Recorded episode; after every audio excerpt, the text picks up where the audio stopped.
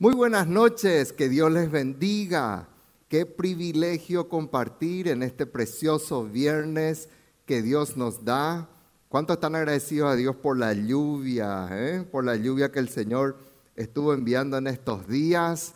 Y estamos muy, muy felices porque la lluvia sin duda nos habla de bendición. Nuestra tierra estaba muy seca. Justamente ayer estaba reunido también con directores de los medios de comunicación cristianos del Paraguay y justamente también los directores del Chaco me estaban diciendo, pastor, por favor, oren por el Chaco para que venga lluvia. Sinceramente no averigüé si llovió allá, pero oramos para que verdaderamente venga la lluvia de bendición sobre toda nuestra tierra y que seamos libres en el nombre de Jesús de este virus. Amén. Y que también todo virus, mental, espiritual, emocional, salga de los corazones en el nombre de Jesús. Muy bien, luego de escuchar estas preciosas canciones eh, a través del grupo Altar y escuchar el desafío del pastor Carly, ya nos preparamos en este viernes de fe para proclamar victoria en el nombre de Cristo Jesús. Hoy vamos a hablar de qué debo hacer ante la presión este tema te va a bendecir muchísimo, pero tampoco podemos ser tan egoístas de quedarnos solamente nosotros con esa bendición. Toma tu celular y así como yo ya hice, también mandales el link a tus amigos, a tus contactos, mandale aún a tus enemigos, porque todos necesitan escuchar la palabra de nuestro Dios, palabra viva, palabra eficaz, palabra poderosa es la que el Señor tiene para nosotros. Y este domingo es el Día del Niño. No te olvides de prepararte para bendecirle a tus niños y oramos en el nombre de Jesús para que también las puertas de la casa del Señor se abran para que ellos también puedan venir sin ningún inconveniente. ¿Cuántos mensajes? de niños también estoy recibiendo que me dicen, pastor, ¿cuándo volvemos a la iglesia?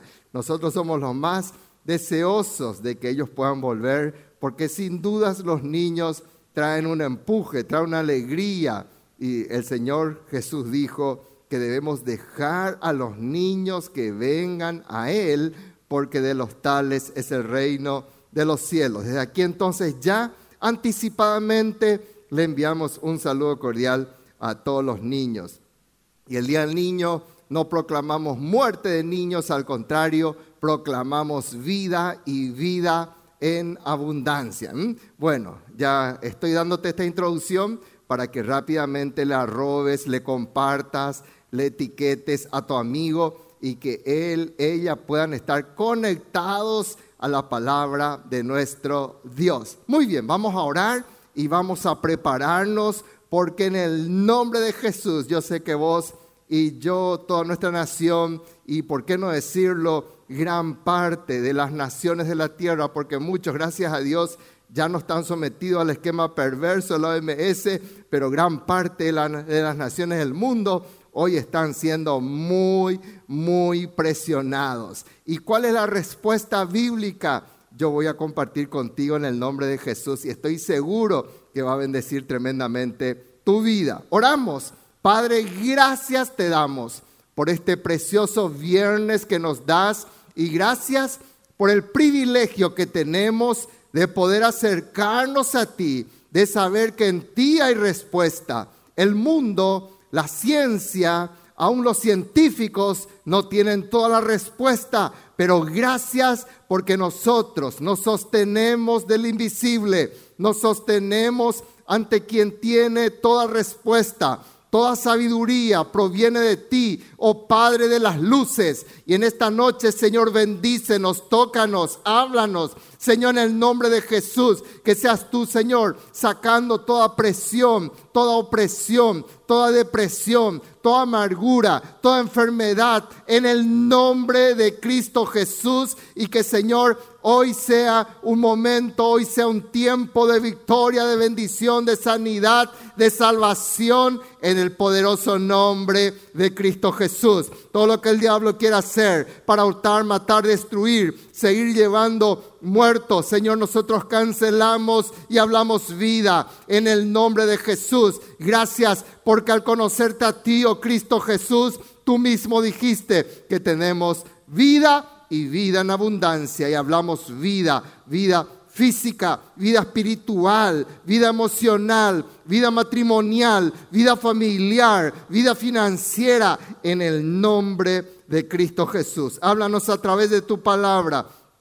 Yo me hago a un lado, Señor, para que sea tu palabra ministrando, hablando a nuestros corazones, en el nombre de Jesús. Amén y amén. Muy bien, vamos a Éxodo, el segundo libro de la Biblia Éxodo, ya le compartiste a tu amigo, rápido, ¿eh? rápidamente, toma la decisión de bendecir porque Dios nos llamó para hacer, ¿qué cosa? Portadores de bendición. No nos quedemos nunca nosotros con toda la bendición.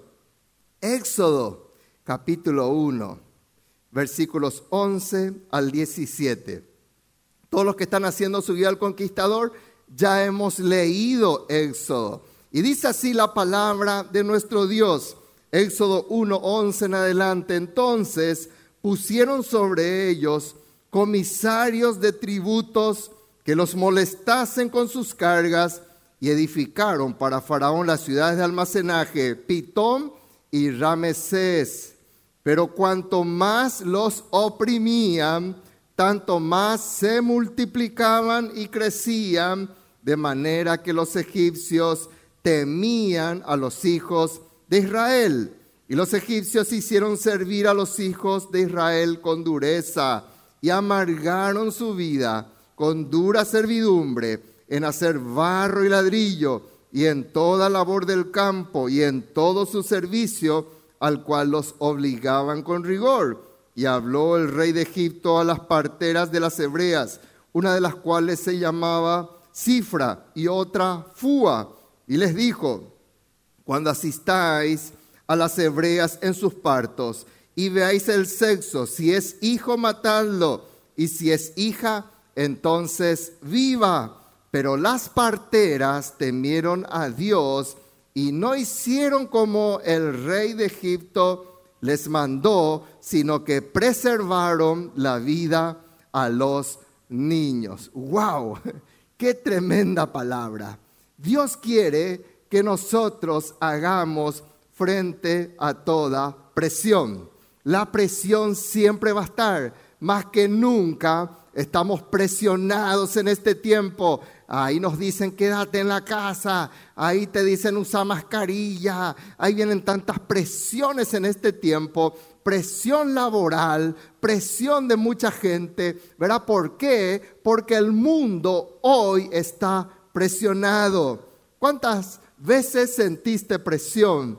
Y la pregunta es, ¿cómo reaccionaste ante la misma? Yo creo que lo que nosotros estamos leyendo en esta porción justamente del Éxodo, cuando nos cuenta una parte de la historia de la esclavitud, porque estaban esclavos en Egipto, el pueblo de Dios.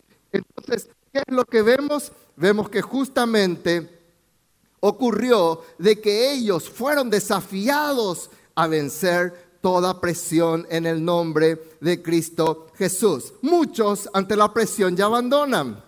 Se van al gimnasio, hacen ejercicio y famoso que el que se va por primera vez eh, quiere alzarlo todas las pesas, él nomás lo quiere correr, él nomás quiere hacer todo el ejercicio, él nomás lo ya se siente el Superman allí y al día siguiente le duele todo y dice, no, hoy ya no me voy, ya renunció ante la presión. Otros tienen otra presión, por ejemplo, comienzan una dieta y ahí ya viene una tentación del dulce de leche o te traen de repente este, ahí un poquitito, un picadito y te dicen, come mi amor, ya sea él o ella. Y ahí muchos ya ceden otra vez ante semejante presión.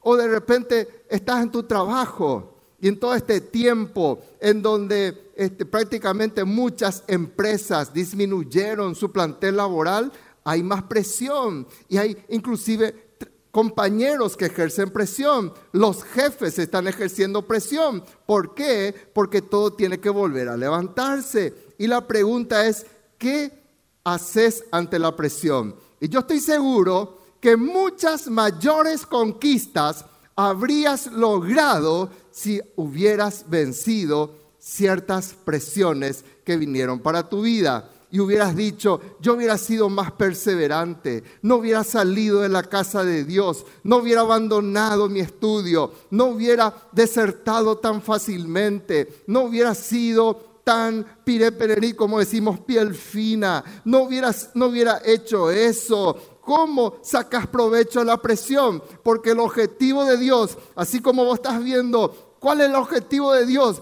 Que vos y yo seamos bendecidos en la presión. Que vos y yo venzamos toda presión. Que vos y yo vayamos a un nuevo nivel de conquista ante la presión. Por eso dice, para mí este versículo 12 es un versículo para campeones. Y como está en el capítulo 1, versículo 12, yo le digo a mis discípulos, un 12. Amén. ¿Qué hace un 12? ¿Qué hace un campeón de Dios? Acá está, versículo 12. Cuanto más los oprimían, cuanto más presión tenían, cuanto más dificultades les ponían, cuanto más adversidad venía sobre ellos, versículo 12, tanto más se multiplicaban y crecían, de manera que los egipcios temían a los hijos de Israel. Escúchame bien, hay, una, hay dos ecuaciones que vos tenés ahí en tu pantalla y que yo te animo para que vos analices.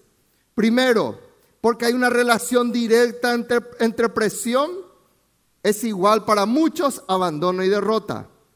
Para otros, la presión, como el caso de los israelitas, la presión significa crecimiento y multiplicación. ¡Wow! ¡Qué tremendo, ¿verdad?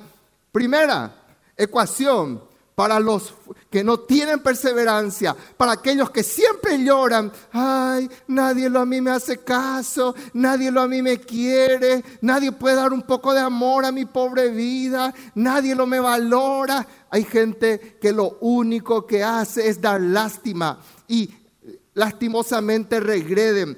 Pero acá hay la relación directa. Mayor presión, algunos lastimosamente abandonan y viven en constante derrota. Sin embargo, otros tienen presión y crecen y se multiplican. ¿Cuál de ellos vas a tomar la decisión? En mi anhelo, vamos a hablar de la segunda parte, de aquellos que vencen la presión y que crecen y se multiplican. Dos presiones, no voy a ser muy largo, voy a hablar de dos presiones que nosotros debemos soportar. Versículo 11, dice la palabra de Dios.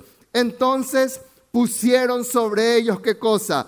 Comisarios de tributos que los molestasen con sus cargas y edificaron para Faraón las ciudades de almacenaje, Pitón y Ramesés. Wow. En primer lugar, el faraón, el diablo, el enemigo de nuestras almas, siempre va a poner sobre toda persona algo que le podemos llamar para cortar. Acá hablan de los comisarios. En Éxodo capítulo 5 dice la Biblia que eran capataces. Y permítanme por brevedad de espacio, de tiempo y también para fijar conceptos. El diablo siempre va a tener sus capataces. Al pueblo le habían puesto capataces. ¿Para qué? El capataz es una persona que viene y te ordena. El capataz es un enviado del diablo que viene con un propósito de destruirte, de aniquilarte. Viene para en lo posible para acabar con tu vida. El capataz es alguien que el diablo envía para que te haga la vida imposible. Gente que viene para amargarte la vida. Gente que te va a estar controlando y no, no específicamente por tu bien, porque te cela por amor, no, te controla porque desea fastidiarte, desea amargarte, desea vigilarte, desea estar pendiente de vos para que cualquier error, como decimos, te baje en la caña. Gente que quiere humillarte, gente que no quiere ver que vos vayas adelante, gente que no anhela de que vos desarrolles tus sueños. Esos son los capataces. Pero dice la palabra de Dios que los capataces no solamente estaban allí para molestarles con sus cargas, para exigirles que ellos edifiquen, sino que dice la palabra del Señor que ellos, los capataces, tenían una misión. ¿Cuál es la misión? De llevarle a los hijos de Dios para que hagan trabajos forzados. ¿Qué son los trabajos forzados? Los trabajos forzados son de repente situaciones que vos caíste incautamente por haber confiado en una persona.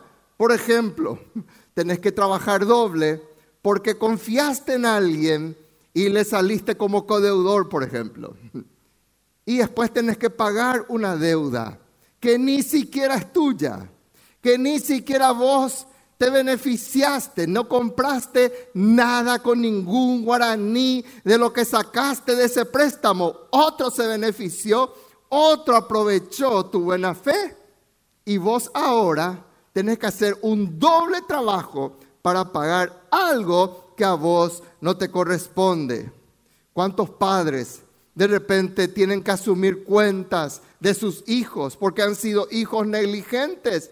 Hijos que de repente despilfarraron. Y hay padres que ya sea porque le malcriaron demasiado o porque de repente el hijo quiso ser rebelde, tuvieron que asumir esa cuenta. Trabajo forzado hace que cuando vos quieras dedicarte a lo tuyo, de repente vos ya no tengas fuerza. Y ahí en esa presión, no te estanques en el nombre de Cristo Jesús. Ahí en esa presión no dejes de luchar por tus sueños. José nunca permitió que la presión le matara sus sueños. Él no permitió que la presión ¿De qué cosa? De la cisterna le matara. Él no permitió que la presión de hacer un trabajo indebido como esclavo en la casa de Potifar matara sus sueños. Él no permitió de que él haciendo trabajos que no le correspondían como capataz, como mayordomo prácticamente de la cárcel en Egipto, aún así José siguió adelante. ¿Por qué? Porque el desafío es no que la presión te mate, no que la presión te destruya.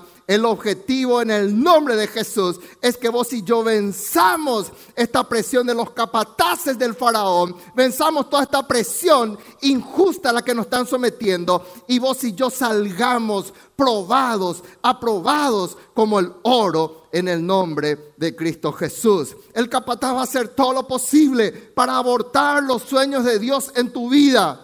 El capataz va a hacer todo lo posible para que vos te pases construyendo pirámides para el faraón de este mundo. Y muchos lastimosamente caen en ese esquema y hacen sus trabajos forzados y siguen ese esquema diabólico en vez de seguir la buena, agradable y perfecta voluntad de Dios para tu vida.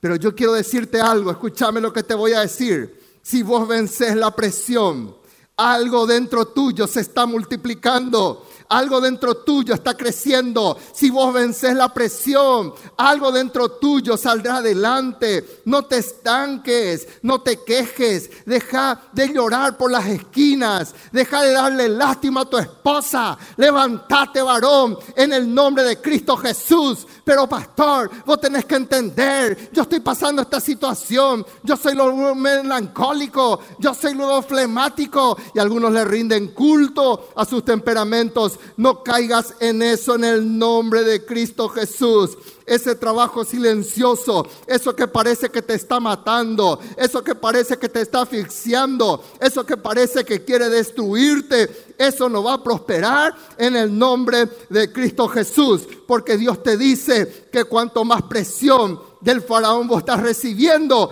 algo grande se está gestando dentro tuyo y vos y yo creceremos y nos multiplicaremos para la gloria de nuestro Dios. ¿Cuánto dicen amén? Amén. Eclesiastes 11:5. Miren lo que dice. Como tú no sabes cuál es el camino del viento o cómo crecen los huesos en el vientre de una mujer encinta, así ignoras la obra de Dios, el cual hace todas las cosas. Voy yo no podemos saber cómo lo que Dios está haciendo. La mujer no sabe cómo crece el hueso del bebé dentro suyo. La mamá sabe que ahí se está gestando algo precioso, pero ahí mientras ella está pasando esos dolores, mientras ella está pasando esas incomodidades, mientras ella dice, qué bárbaro, no tengo ubicación, no sé si acostarme al lado izquierdo, al lado derecho, no sé, y está de repente pasando en esa situación, sin embargo, algo grande se está gestando dentro de ella.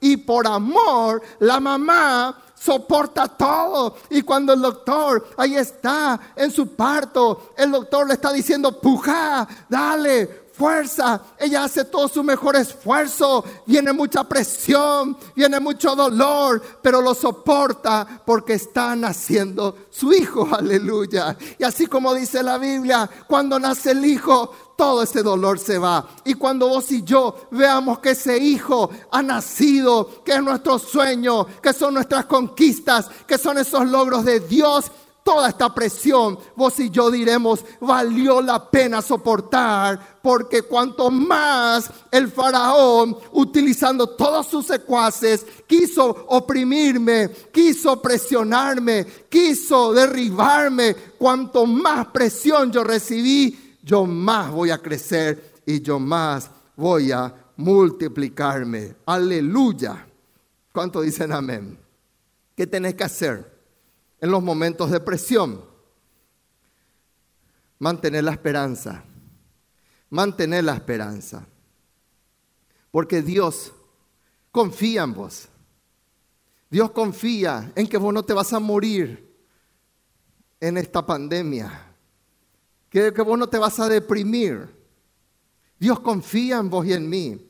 Y Dios sabe de que ninguno de nosotros va a ser probado más de lo que pueda resistir. Quiere decir que si tenemos esta presión, es porque Dios sabe que podemos vencer en el nombre de Cristo Jesús. Dios tiene esa confianza. Quédate tranquilo. Vos tenés la fuerza suficiente para pujar. Vos tenés la fuerza suficiente para parir. Vos tenés la fuerza suficiente para superar este tiempo de presión y de ver la victoria. Por eso mantener la esperanza. Romanos 5:5. Abraham era un hombre muy presionado. Dios le dio una palabra y pasó el tiempo. Dios le dice, vas a tener un hijo. Le dice a los 75 años, imagínate. Y pasaba el tiempo, 80, 85. Y Dios le dijo también lo mismo a su esposa Sarai a Sara y, y entonces yo me imagino, Japé viejo, ¿qué pasó? Nuestra promesa. Son 15 años ya. Son 20 años ya. Mucha presión, pero miren lo que dice en Romanos 5:5. Hablando de todo esto, poniendo el ejemplo de cómo Abraham soportó Dice después, y la esperanza no avergüenza. ¿Cuántos dicen amén? El que tiene esperanza no va a ser avergonzado, porque el amor de Dios ha sido derramado en nuestros corazones por el Espíritu Santo que nos fue dado. Mantener tu esperanza.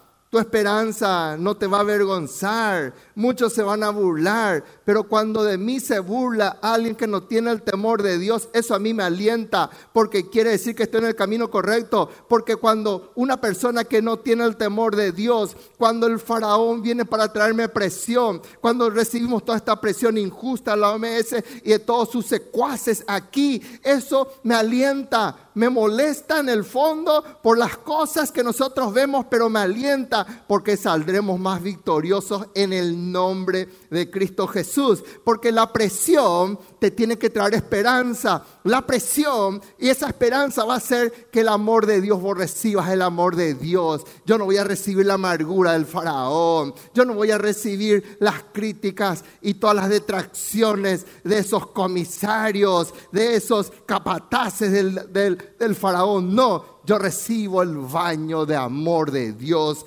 en mi vida. ¿Cuánto dicen amén? Por eso dice acá en Romanos 5:5, el amor de Dios ha sido derramado en nuestros corazones. Por el Espíritu Santo. ¿Qué es el Espíritu Santo? El Espíritu Santo es poder. Por eso vos necesitas el bautismo del Espíritu Santo. Por eso vos necesitas todo el día hablar en lengua. Por eso vos necesitas encender tu combustible de aviación. Ese combustible súper en tu vida. Amén. Gloria a Dios. Aquí las mujeres hebreas, qué notable. Ellas podrían haber dicho, ¿qué vamos a tener hijos en tiempo de esclavitud? No, al contrario, en tiempo de esclavitud más embarazadas. qué increíble, ¿verdad? Más embarazadas estaban las hebreas. Y le volvía loco al faraón. ¿Cómo es posible? Estas mujeres en plena esclavitud es, ahí yo les obligo, les mando mis capataces a estos hombres para que trabajen, para que mezclen la paja, ladrillo, para que construyan estas pirámides, para que construyan ciudades enteras. Y van y le embarazan otra vez a su esposa. Qué increíble.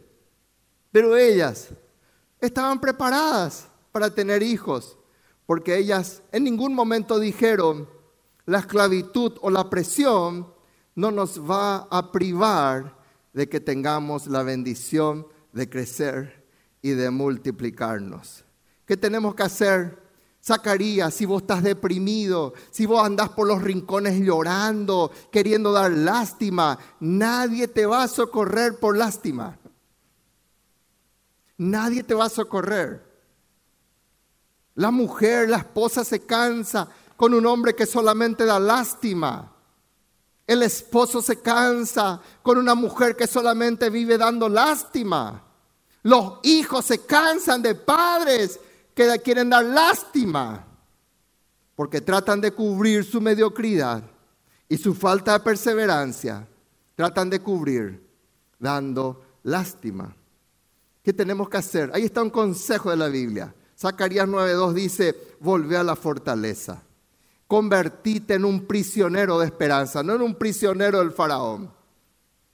Hoy también yo te anuncio que te voy a restaurar el doble. Mantén tu esperanza. ¿Qué hago en los momentos de presión? No esperes algo sin precio o sin valor. No esperes algo que no valga. Vos querés ver una gran victoria. Vos querés salir en victoria, así como yo, salir ya de esta cuarentena injusta salir de toda esta situación. Todo esto tiene un costo, todo esto tiene un valor, porque todo lo que se te regala, todo lo que viene de UPA, no se valora. Sansón, que pasó a ser un sonzón, no valoraba. El único que tenía que hacer era dejar crecer su cabello. Y tenía fuerza, tenía unción y no valoró. Esaú no valoró la bendición y perdió todo ¿Por qué? Porque todo lo que se consigue sin esfuerzo no se valoriza. Eliseo, Eliseo que eh, fue un discípulo tremendo de Elías, él esperó 12 años. ¿Cuánto tiempo? 12 años para recibir la doble porción de Elías. Y él andaba con Elías Elías le maltrataba, le presionaba para ver qué salía de Eliseo. Y Elías le decía, me voy por aquí, me voy por allá, yo también me voy contigo. Y así le tenía. Y Eliseo se iba detrás de Elías. Y como consecuencia, cuando Elías fue raptado y fue llevado al cielo en un carro de fuego, toda esa doble porción vino sobre la vida de Eliseo. Y Eliseo hizo el doble de milagros que Elías. ¿Por qué? Porque él valoraba la unción, porque esa unción le costó mucho sacrificio. Todo lo que tiene valor exige sacrificio. ¿Vos querés terminar la facultad? Tenés que sacrificarte, tenés que dormir menos, tenés que trabajar más para pagar de repente tu cuota pero esforzátese papá, esforzátese mamá en el nombre de Cristo Jesús. Amén. No esperes algo sin dolor. Génesis capítulo 3, 16 dice la Biblia que parirás a tus hijos con dolor. El hijo representa tu sueño. El hijo representa lo que Dios quiere que salga de nosotros. Y no solamente la mujer tiene útero, la mujer tiene útero en un sentido físico, también los varones en un sentido espiritual tenemos úteros para parir, para dar a luz los sueños de Dios. Amén. Dolor para una persona que espera hijo Dolor para una persona que está por ver sus sueños realizarse no es angustia. Dolor es esfuerzo. Dolor es garra. Dolor es perseverancia y dolor es yo voy a lograr en el nombre de Jesús. Yo sé que hay muchos que ahora están ahí conectados, que están tristes porque están viendo que de repente pareciera como que sus sueños están muriéndose. Muchos dijeron, pero pastor, yo levanté una empresa, eh, hice todo mi esfuerzo y ahora estoy viendo como que todo esto se derrumba. No te derrumbes vos, levántate. Los sueños de Dios siguen presentes en tu vida en el nombre de Jesús podamos levantarnos y podamos hacer nuevas todas las cosas en Cristo Jesús. Amén. Mantén tu esperanza. Mantén tu esperanza. Segundo, y con eso termino. Versículos 16 y versículo 17.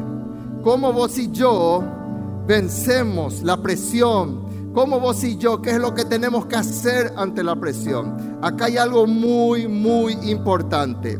Dice la palabra de nuestro Dios en los versículos 16 y 17, de que una de las cosas que hace que muchas personas pierdan los sueños de Dios es qué cosa? La falta de principios. Versículos 16 y 17 dice la Biblia, cuando asistáis a las hebreas en sus partos, y veáis el sexo, si es hijo, matadlo, y si es hija, entonces viva. Pero las parteras temieron a Dios y no hicieron como les, les mandó el rey de Egipto, sino que preservaron la vida a los niños. ¡Wow! ¡Qué bárbaro! El faraón, ¿qué es lo que hace? ¿Qué es lo que hace hoy la OMS? ¿Qué es lo que quiere hacer el nuevo orden mundial? ¿Qué es lo que quiere hacer la ONU hoy en día? Quiere que nosotros perdamos nuestros principios quiere que la familia se disgregue, quiere que la iglesia se muera, quiere que los niños ya no reciban la palabra de Dios en la casa del Señor. Quieren de que los matrimonios sean matrimonios homosexuales. Quieren que las iglesias, las que están, no importa que sea Notre Dame, no importa que sea la iglesia que sea, se quemen y que todo lo que representa cristianismo, principios y que conduzca a Dios, eso tiene que eliminarse. Hoy se está gestando cosas tremendamente diabólicas. porque todo lo que es el esquema del faraón quiere implantar todas estas vacunas? por la nanotecnología que desean colocar en los cuerpos. Y yo sé que algunos se burlan, algunos hacen mofa porque no tienen el temor de Dios. Pero eso es lo que quiere, porque está preparando todo el esquema.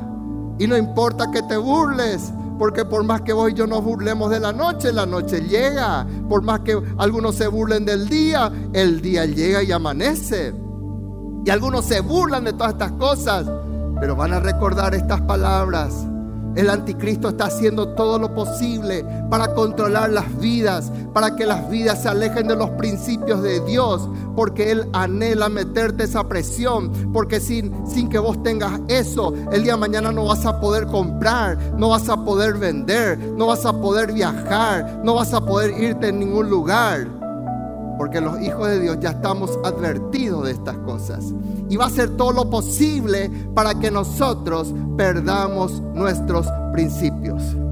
Y el faraón va a venir con todo esto. No ha cambiado porque el diablo nunca fue creativo. Y lo mismo que hizo allá sigue haciendo ahora. Por eso el apóstol decía, no ignoramos sus maquinaciones. Y el faraón presionaba con falsos principios. Mátenle, Destruyan a los varones. Déjenle con vida solamente a las mujeres. ¿Qué es lo que hoy están haciendo? ¿No te suena algo parecido al feminismo que quiere destruir a los varones? ¿Que quiere destruir a la autoridad sacerdotal en las casas? ¿Que quiere destruir todo esto? ¿Por qué? Porque un hijo cuando no tiene la figura del padre, una hija que no tiene la figura del padre, tiene toda una visión distorsionada y quiere presentarnos como si fuera que ya no hace falta el varón para esas cosas. Cada uno tiene el lugar que Dios le colocó. Y varón y hembra los creó, dice la Biblia. Hombre y mujer y nada más. No existen 32 o 45 nuevos géneros. No, varón y hembra los creó. Eso no cambió. Pero estas parteras dijeron, no, no vamos a ser desobedientes a los principios de Dios. Cuando nazcan, mátenle. Ellas dijeron, no, nosotros vamos a preservar la vida, porque lo que se está gestando dentro nuestro no es solamente eh, no es solamente ver que se gestó en las hebreas un hijo nuevo, no, en nosotros también se gestó, prácticamente estaban diciendo, estas parteras llamadas Cifra y Fua, estaban diciendo qué cosa, también en nosotros se gestó algo muy lindo, que es Dios en nuestras vidas.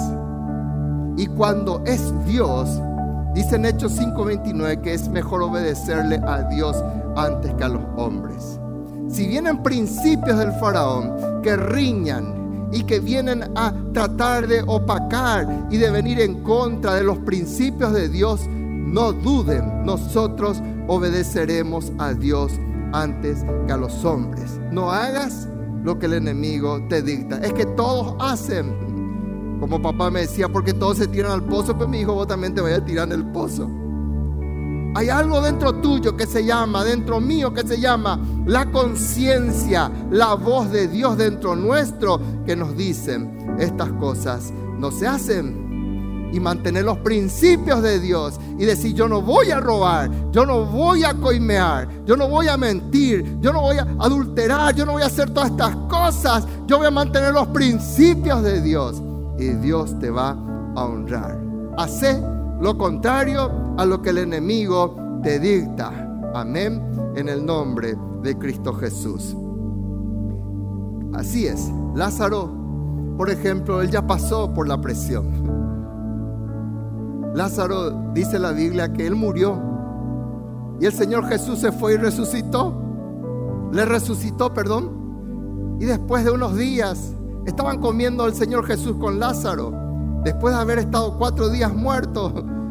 Y vienen los fariseos y hacen todo un complot para matarle nuevamente a Lázaro. Y Lázaro yo me imagino que se reía porque él ya pasó la presión de la muerte.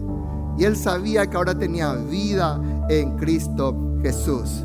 La muerte para Lázaro ya no tenía ningún secreto.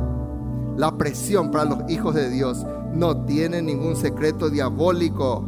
Amén. Vos ya pasaste por muchas presiones. Y no permitas que la presión te lleve a la depresión. No, permití que la presión te lleve al crecimiento y a la multiplicación. Amén. Perder el miedo a la presión.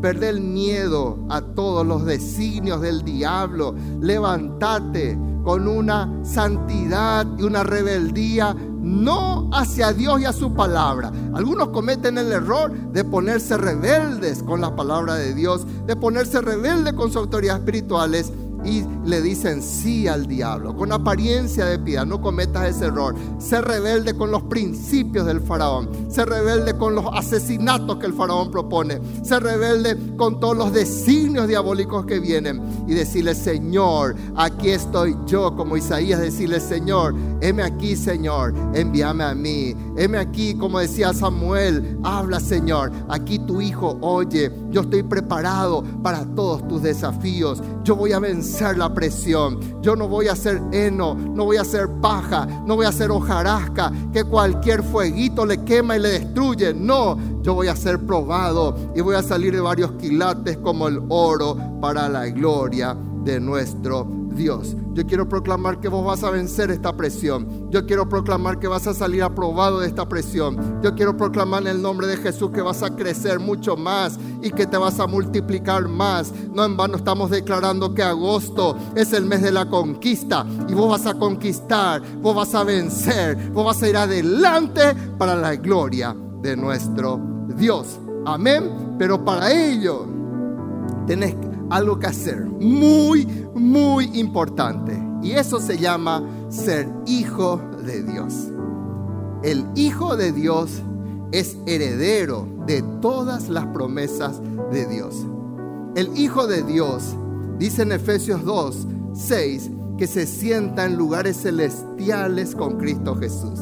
Si nosotros no somos hijos de Dios, no tenemos derecho a ninguna de estas proclamas porque solamente los hijos así como vuelvo a repetir, son herederos y coherederos con Cristo, dice la palabra de Dios.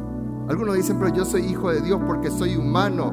No por ser humano eres hijo de Dios. Hay muchos humanos que se declaran ateos. Hay muchos humanos que se declaran musulmanes. Hay muchos humanos que se declaran agnósticos. Hay muchos humanos que no quieren ser hijos de Dios. Para ser hijo de Dios, tenés que salir del rango meramente de ser creación de Dios y recibirla a Jesucristo. Juan 1.12 dice la Biblia que a los que le recibieron, a los que creen en su nombre, les da el derecho de ser llamados hijos de Dios. Ahí donde vos estás, quizás en, en la calidez de tu hogar, quizás ahí en el hospital, quizás estás enfermo. Hoy yo quiero hablar vida y sanidad para ti. Pero para ello, lo primero que necesitamos es recibir a Cristo en el corazón. En Marcos capítulo 2, cuando aquel paralítico que fue traído al Señor Jesús por sus amigos, lo primero que el Señor Jesús hizo fue, le dijo, hijo, tus pecados te son perdonados.